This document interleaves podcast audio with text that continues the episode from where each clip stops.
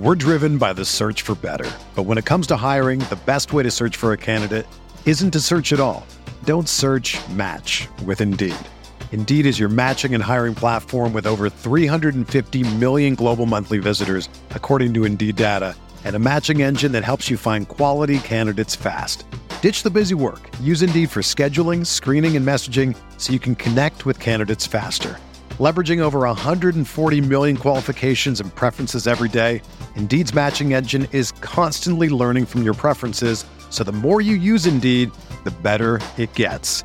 Join more than 3.5 million businesses worldwide that use Indeed to hire great talent fast. And listeners of this show will get a $75 sponsored job credit to get your jobs more visibility at Indeed.com slash BlueWire.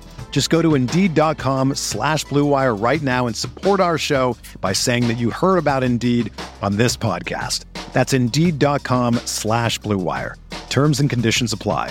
Need to hire? You need Indeed. This podcast episode is brought to you by Coors Light. These days, everything is go, go, go. It's nonstop hustle all the time. Work, friends, family expect you to be on 24 7. Well, sometimes you just need to reach for a Coors Light because it's made to chill. Coors Light is cold lagered, cold filtered, and cold packaged.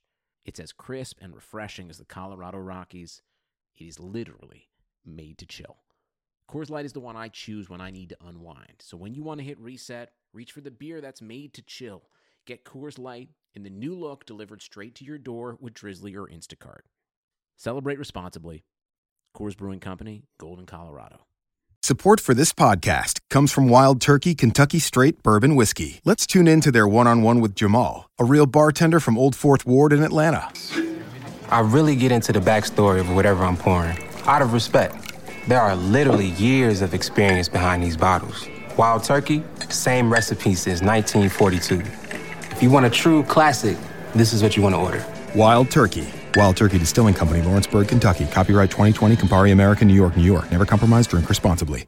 Geico presents sharing versus oversharing. Today, Bridget Griffin shared a video of her daily yoga routine, two self help articles, and her new blog called Build Your Inner Bridge with Bridge. Girl, your sharing has turned into oversharing. No worries, Bridge. Geico has some info worth sharing with your seven blog followers, like how you could save money on your car insurance, update your policy, and report a claim just by visiting geico.com. How's that for building your inner bridge? Bridge, Geico. 15 minutes could save you 15% or more on car insurance.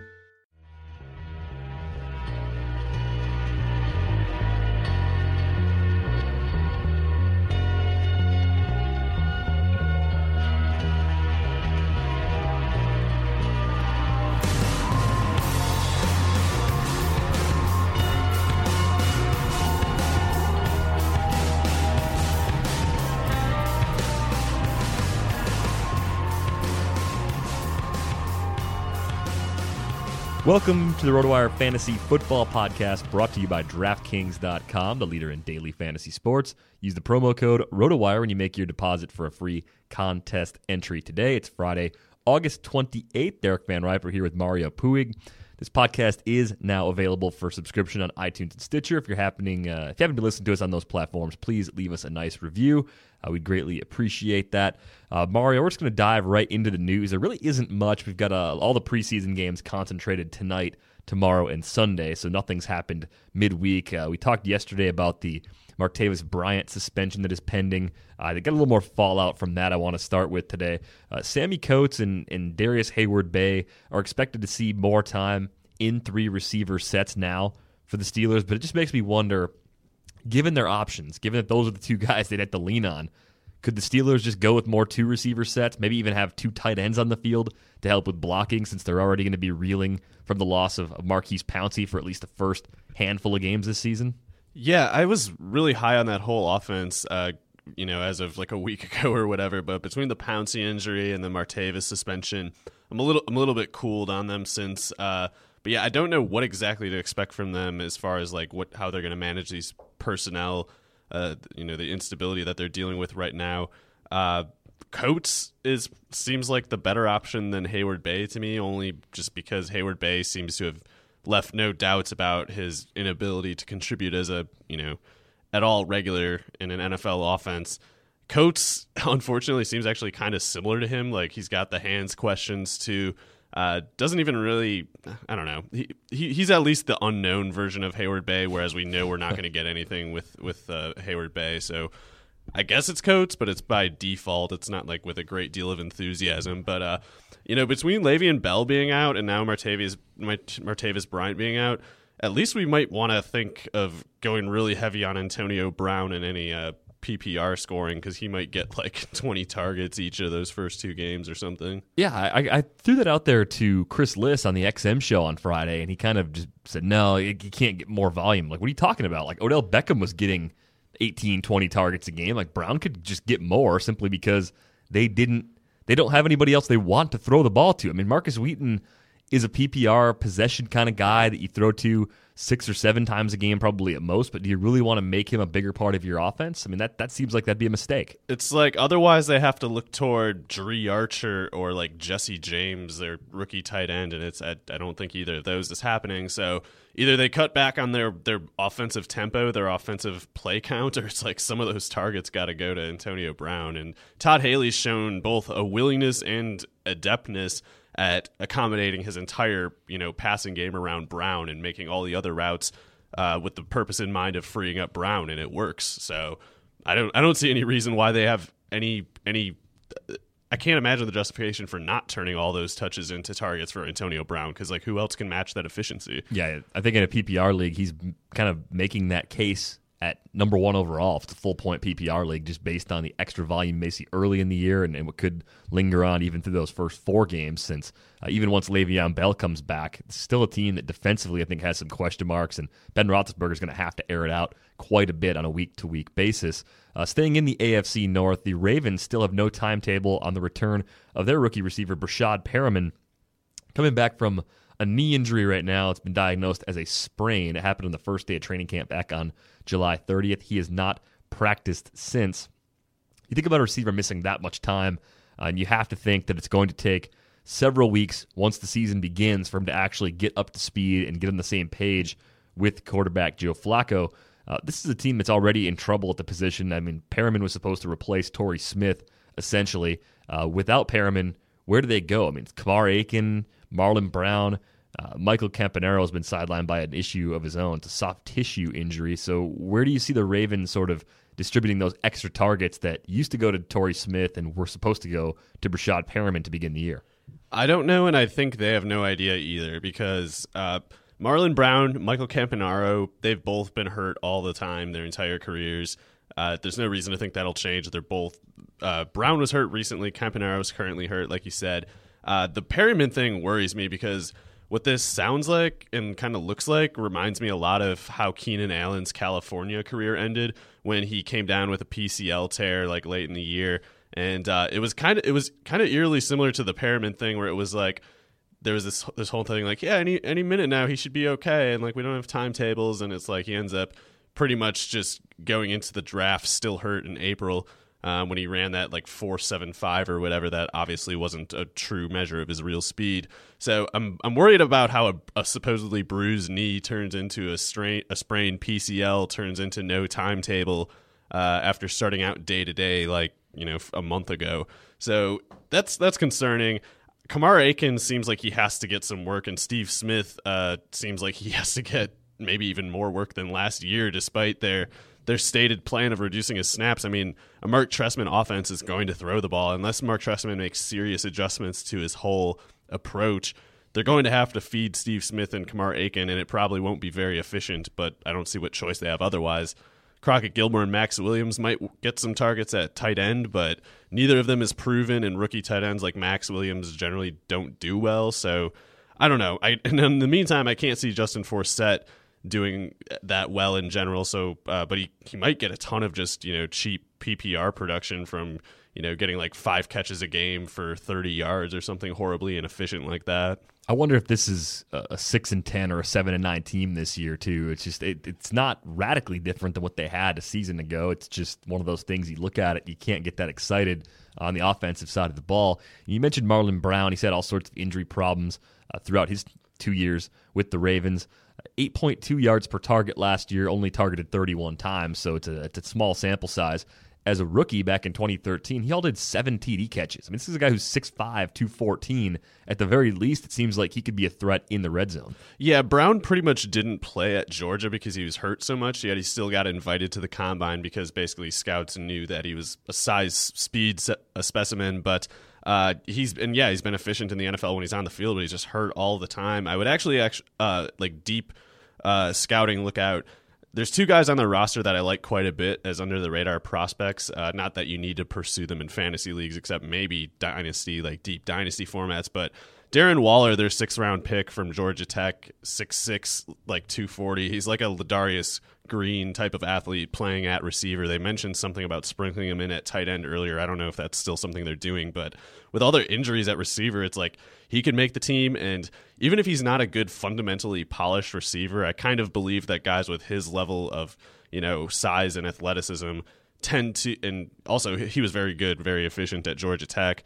Uh, I tend to think those guys put up good fantasy production, even if coaches fuss over their you know aesthetic specifics. And then the other is DeAndre Carter, who's kind of like the uh, the opposite of Waller. He's like a 5'9", 180 guy, but he was he was really productive in college. I can't remember where it was. It was I want to say something like Sacramento State, but he was tested really well in athletic testing.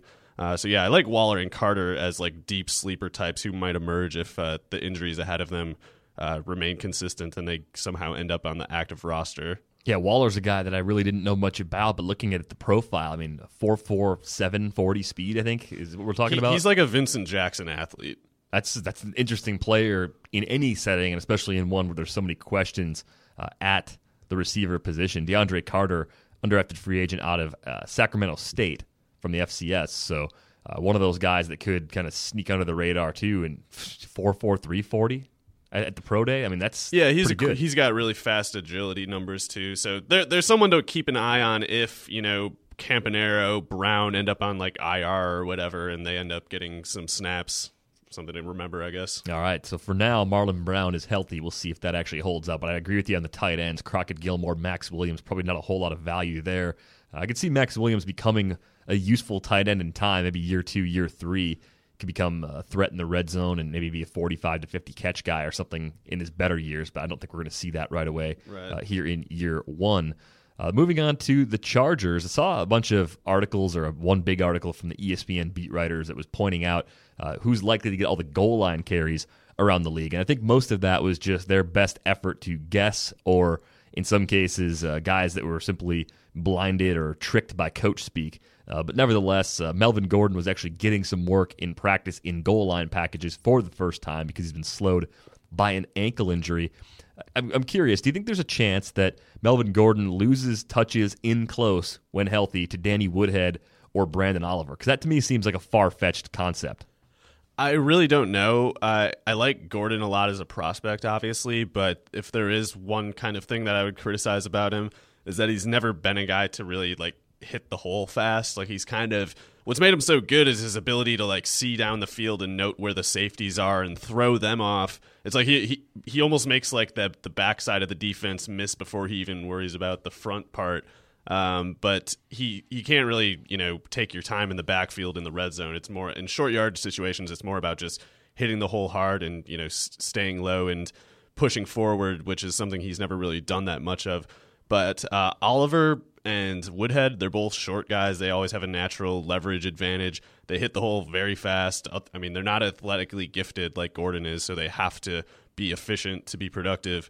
So I don't know. I can see something where they they just end up being more efficient in that part of the field than Gordon, but you would think Gordon would still get most of the opportunities, if only to justify the draft expense that they put up in acquiring him. Yeah, they must like him if they took him midway through the first round. I mean, like that's that just seems traded like up ob- for him too. Yeah, like it just seems like an obvious like okay, we, want, we want, this to be the guy. Like, it didn't work so well when they did the exact same thing with Ryan Mathews, but uh, they still you know gave him opportunities. Yeah, did it again anyway, and, and kept giving kept giving Mathews chances throughout his time there. I think you could see a lot of patience with right. Melvin Gordon, even though that pass catching role. I think we've talked about that over the last couple of weeks. That is legitimately in doubt. I think at least as his rookie season uh, gets underway.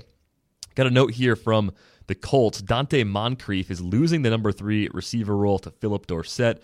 Is it weird that the Colts signed Andre Johnson? Like when the cost of signing Andre Johnson, aside from the financial cost, is that Donte Moncrief gets buried on your depth chart I mean, is this one of those things you look at now and you just can't really figure out like why exactly they did it, or is Moncrief one of those guys who has the measurables but really doesn't have the polish to be a steady contributor just yet? So what I was saying about Waller and uh, you know size and athleticism at receiver generally, especially in the company of efficient target and yardage and touchdown numbers, which Moncrief does have, I think those those are pretty reliable things that translate to fantasy production and, and real life production. But to me, it looks like a case of, yeah, coaches just penalizing Moncrief for aesthetic considerations that don't necessarily play out in any sort of tangible data form, uh, which is to say, I think most NFL coaches are kind of dumb. But uh, we still have to base our plans on their dumb decisions. So Moncrief kind of seems like a fantasy non consideration at the moment, as long as Johnson and uh, T.Y. Hilton are healthy.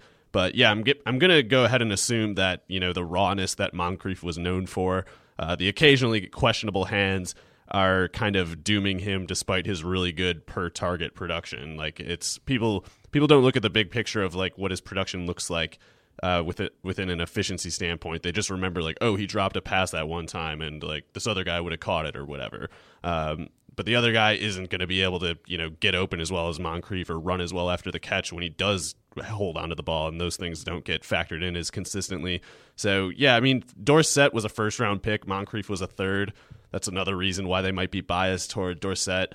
I, I like Dorsett quite a bit, but I don't like the idea of a base offense where like Andre Johnson is the only guy who can pose a threat in the red zone because he's been oddly unproductive as a touchdown source despite his enormous size as a receiver. So I don't know how that's going to play out exactly. I think it's kind of going to look like a, a lot like last year, where Hilton, just because he's he provides so much yardage per target, and Luck has worked with him so much, I think they're just going to have to rely on him as the lead receiver, even though you would you would ideally get someone bigger than him. But Johnson doesn't seem to have as much doesn't seem to have enough gas left in the tank, and they don't seem to like Moncrief enough to give him the chance. So yeah, I, I, mean, I look at Andre Johnson's lack of success in the red zone over his career, and I do wonder how much of that can be attributed to the quarterback play in Houston during that time. I mean, going to uh, in Indianapolis, playing with Andrew Luck, who, based on the early years of his career, looks like he has all the ingredients to be, you know, that once in a decade type quarterback that he was as a prospect. He looks like he's delivering on that.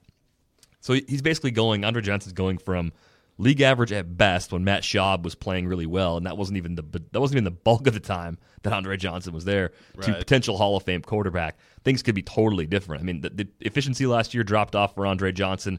I understand why people are are pessimistic about what he might do, but I think it's easy to kind of write off just how much of an upgrade he's going to have at quarterback, and just with the fact that the Colts went out of their way to bring him in that to me says they intend on using him, whether it's the right thing to do or not. Yeah. The volume should be there on a week to week basis. It really should, yeah. So Johnson should be fine. It's just, yeah, they, it seems like an offense where they're resigned to not particularly good efficiency. Two uh, quick hitters for you here. Aaron Rodgers may get the rest of the preseason off. Doesn't matter to me. It seems like a good idea. Doesn't, Doesn't get matter. hurt that way. Uh, and then Duke Johnson has been dealing with a hamstring injury uh, throughout the preseason. He missed the first two preseason games, but he is expected to play this weekend. Really hoping the Browns do the right thing, as we've been preaching for weeks. You got to get Duke Johnson in there as your primary back. He should be the lead back. I hope they don't cut Terrell Pryor. That would kill me if they did. I want that experiment at receiver to continue. Or maybe they cut him and he goes to another team that isn't stupid and terrible. Well, that'd be great.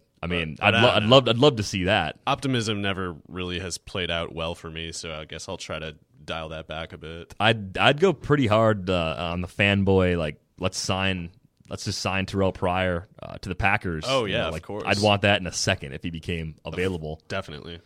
Football season is just a few weeks away at DraftKings.com. DraftKings.com is America's favorite one week fantasy football site where you could win enormous cash prizes every week. Last season, eight players won a million dollars in one day just playing fantasy football. Don't just dominate your season long leagues in 2015, but also play one week fantasy at DraftKings.com. Head over to DraftKings.com now and enter the promo code ROTOWIRE for a free entry. DraftKings.com. Bigger events, bigger winnings, bigger millionaires. Enter ROTOWIRE for free now at DraftKings.com. Uh, I want to take a look at the rookie class rankings that came out. This is a piece from Mel Kiper, and I didn't really know that Mel Kiper did fantasy rankings, but uh, just kind of food for thought on, on some players and maybe trying to, to get inside the mind. You got to go through the, the, the long hair and, and try to see if you can find anything in here that makes any sense. But he graded out Melvin Gordon as the best fantasy rookie going into this season. And this is not an article from a month ago that doesn't apply anything that's happened more recently. I think in in the case of this article, it came out prior to Jordy Nelson's injury last weekend, so maybe a week or so ago, maybe ten days ago now. Uh, but Melvin Gordon, at this point for me, he may have had the best situation, but it's becoming increasingly apparent that he will not be the most valuable fantasy player of this rookie class in year one. Yeah, I'm kind of agnostic on it because it, as much as I like so many things about Melvin Gordon, there are certain other things that I can see.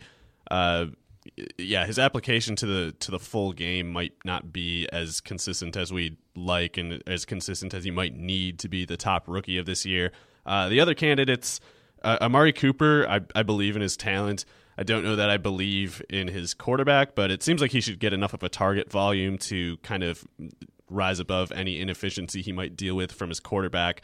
Uh, Todd Gurley is the wild card. Probably he's he's the best player of the group in terms of just you know positional skill.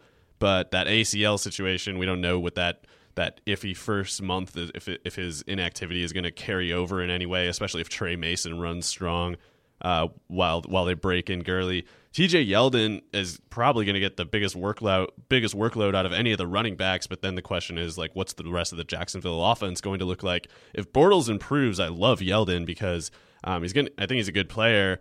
Uh, I don't expect the yardage to be efficient. I, I, think you have to be prepared for like a 3.7 yard per carry kind of rookie season. Um, even even if he plays well on his in his own right, uh, but yeah, if he can just if he can have a realistic chance at double digit touchdowns, that's that's enough to make him like a really good running back too. I think, especially because he should be active on passing downs as well. Uh, Nelson Agholor, I, I, you know everybody, I, I, I, like everybody else hate Riley Cooper and Josh Huff mostly seems like a blocking receiver to me. Uh, so I like I like Agholor a lot, but I, he's he's more of a question mark because his application uh, I think takes a little bit of interpretation of the Philadelphia offense. And otherwise, yeah, I mean, Ameer Abdullah is making a lot of noise. Joique Bell, I don't think is very good, but the coaches seem committed to him. So it's hard to know what Abdullah's volume is going to look like. Funchess has to be the second or third receiver uh, after Cooper, tied with Nelson Agholor for me. Uh, but yeah, the, if he gets Kelvin Benjamin target volume, it's like no question. I think he can have the basically the same season as Benjamin. He's a better athlete.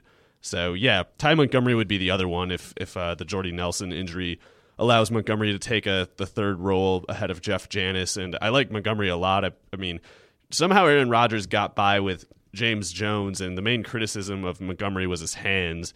So I have trouble believing that James Jones could thrive in an Aaron Rodgers offense, but Montgomery couldn't because Montgomery is a much better athlete, uh, a truly rare runner with the ball. He's he's so dangerous with the ball. So I think there's quite a bit of upside with Montgomery too. Yeah, I think maybe it takes a few weeks for his role in the offense to grow. I think that's the one thing with Montgomery that I would be cautious about. But I think if you're in a 14 team league where you start three receivers, you might be at the point now where you take him as that last receiver on your roster wait it out a few weeks to see if it pays off. Because if he starts to see an increased role and he's available on your waiver wire, it's going to be a mad dash to go get him. It's going to cost you quite a bit in fab and the potential payoff, as we've seen with guys like James Jones, uh, especially if Montgomery can become an option in the red zone. Where look at the target numbers for the Packers receivers as a whole.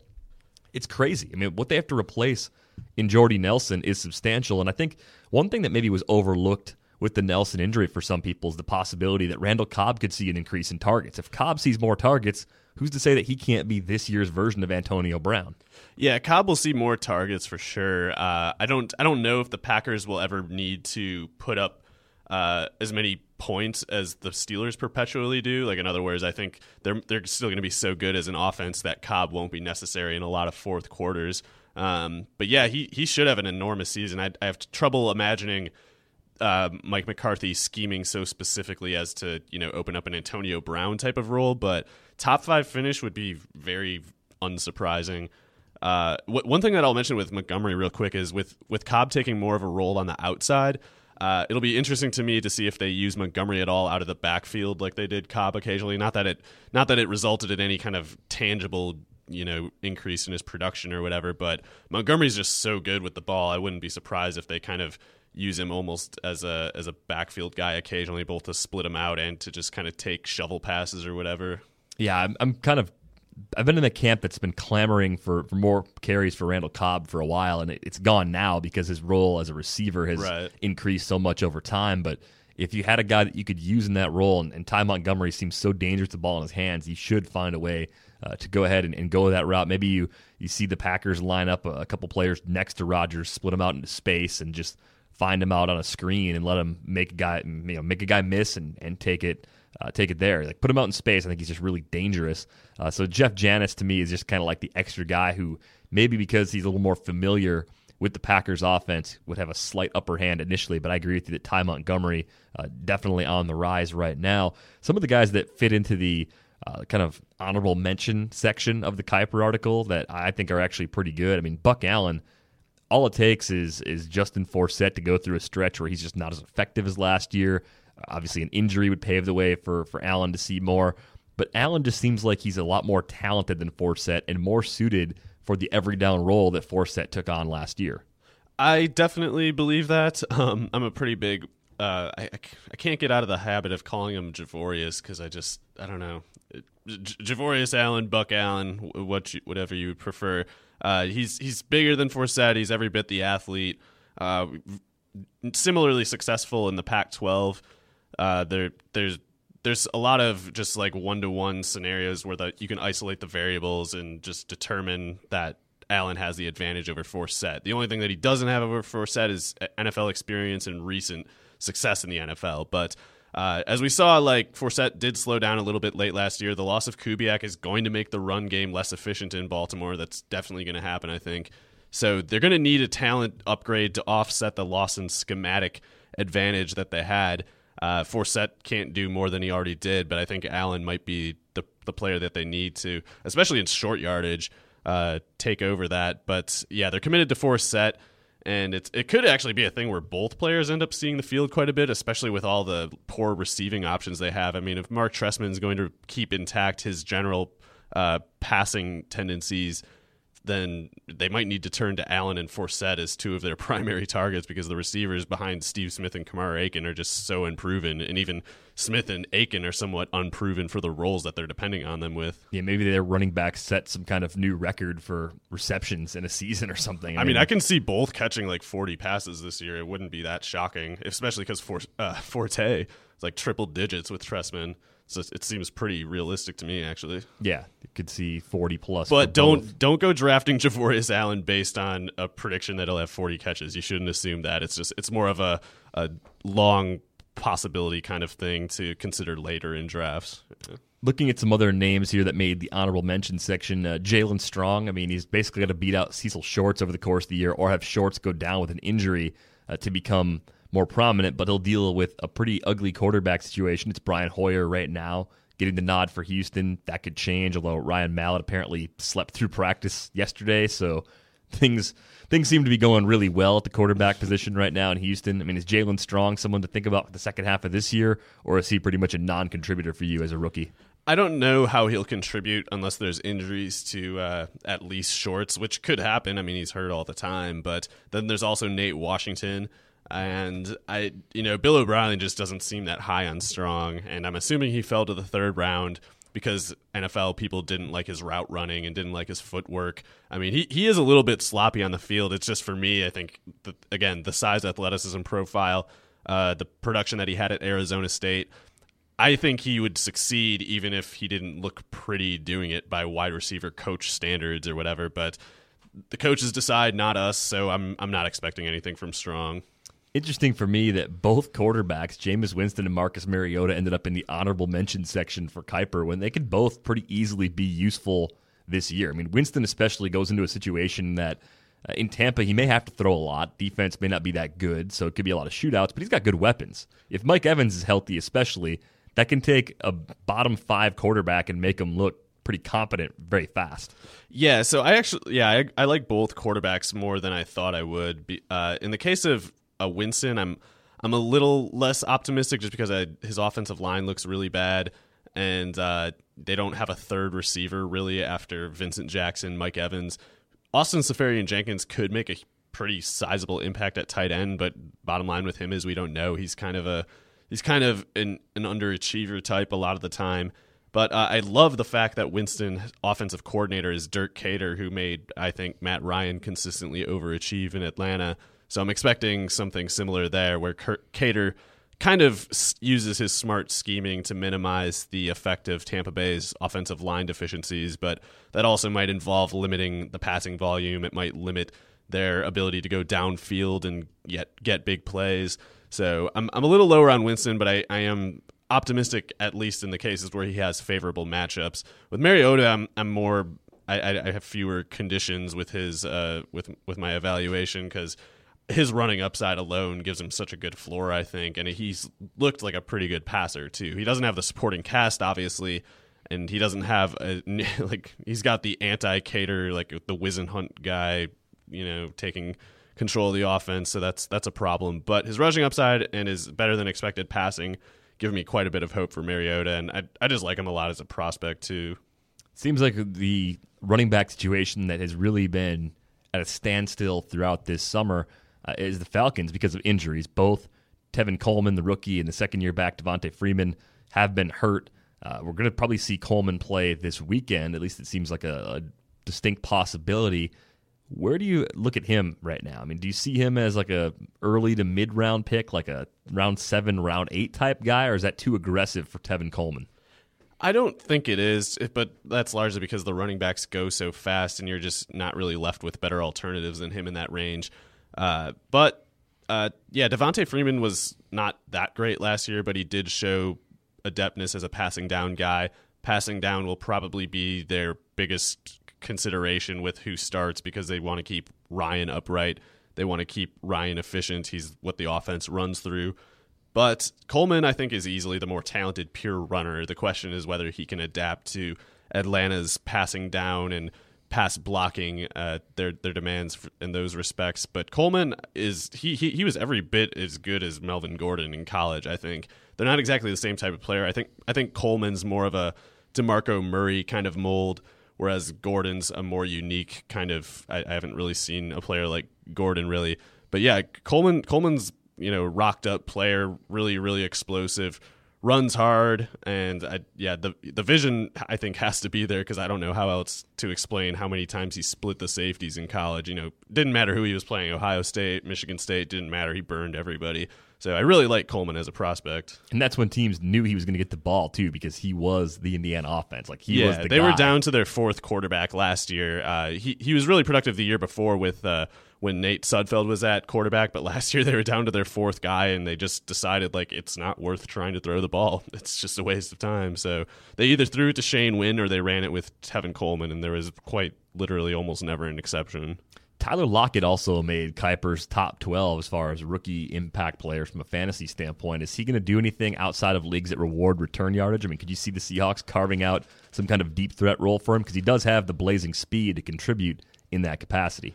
I think Lockett would be Seattle's best receiver from day one if they just gave him the the snap count and the target count necessary f- to take that role.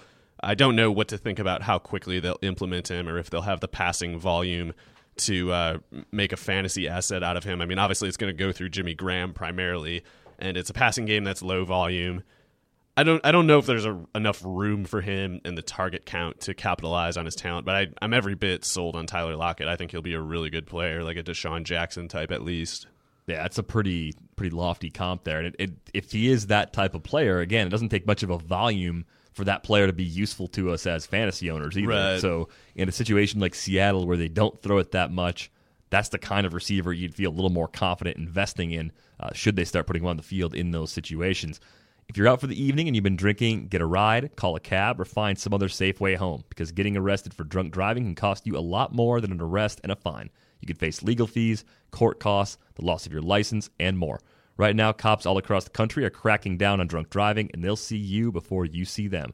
Drive sober or get pulled over. It's time for our safe sleeper pick. Sponsored by Drive Sober or Get Pulled Over, a handful of us will be downing beers at our fantasy football drafts, which leads to bad decisions in the later rounds or worse decisions like getting behind the wheel afterwards.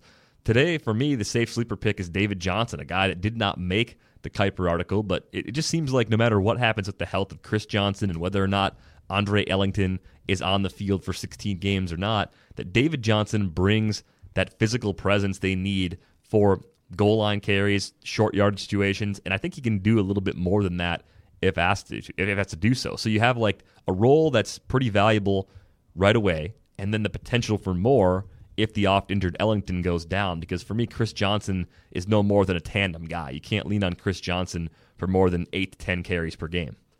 Yeah, I don't know what to expect with this backfield exactly because the Ellington health is always the starting point, and you can safely kind of assume that he's going to have problems, but guessing when he'll have them and guessing how severe they'll be is another question, and I, I don't know how to get any insight on that.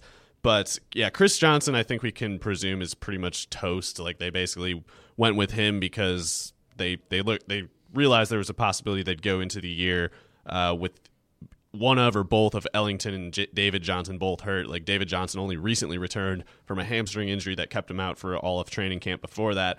But yeah, that that preseason game uh, against the the Chargers, so 66 yards on 13 carries. That's that's pretty encouraging. Two catches for 15 yards.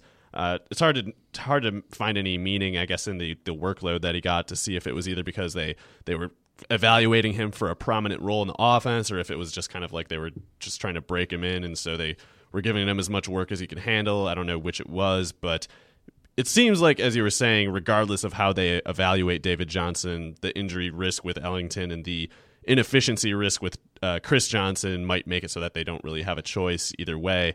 And David Johnson's athletic profile is really encouraging. He's definitely got three down skill set. He's probably already one of the best pass catching running backs in the league.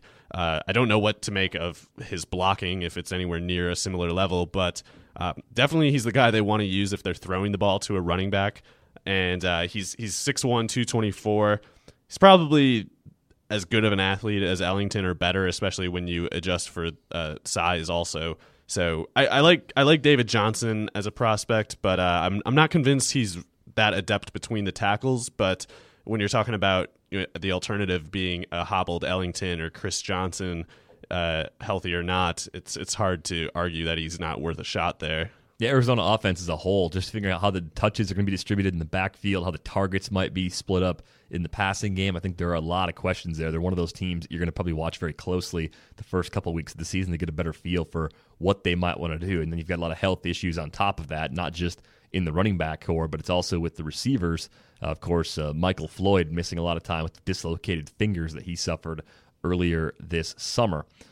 Thank you for listening to the RotoWire Fantasy Football Podcast, brought to you by DraftKings.com, the leader in daily fantasy sports. Use the promo code RotoWire when you make your deposit for a free contest entry today. Also, check out RotoWire for free for the next 10 days by going to RotoWire.com slash pod. You can also check out Mario's College Football Podcast. Just search RotoWire on your preferred uh, podcast platform, and you'll see all of our podcast offerings in there. Thanks again for listening. We'll be back with you on Monday.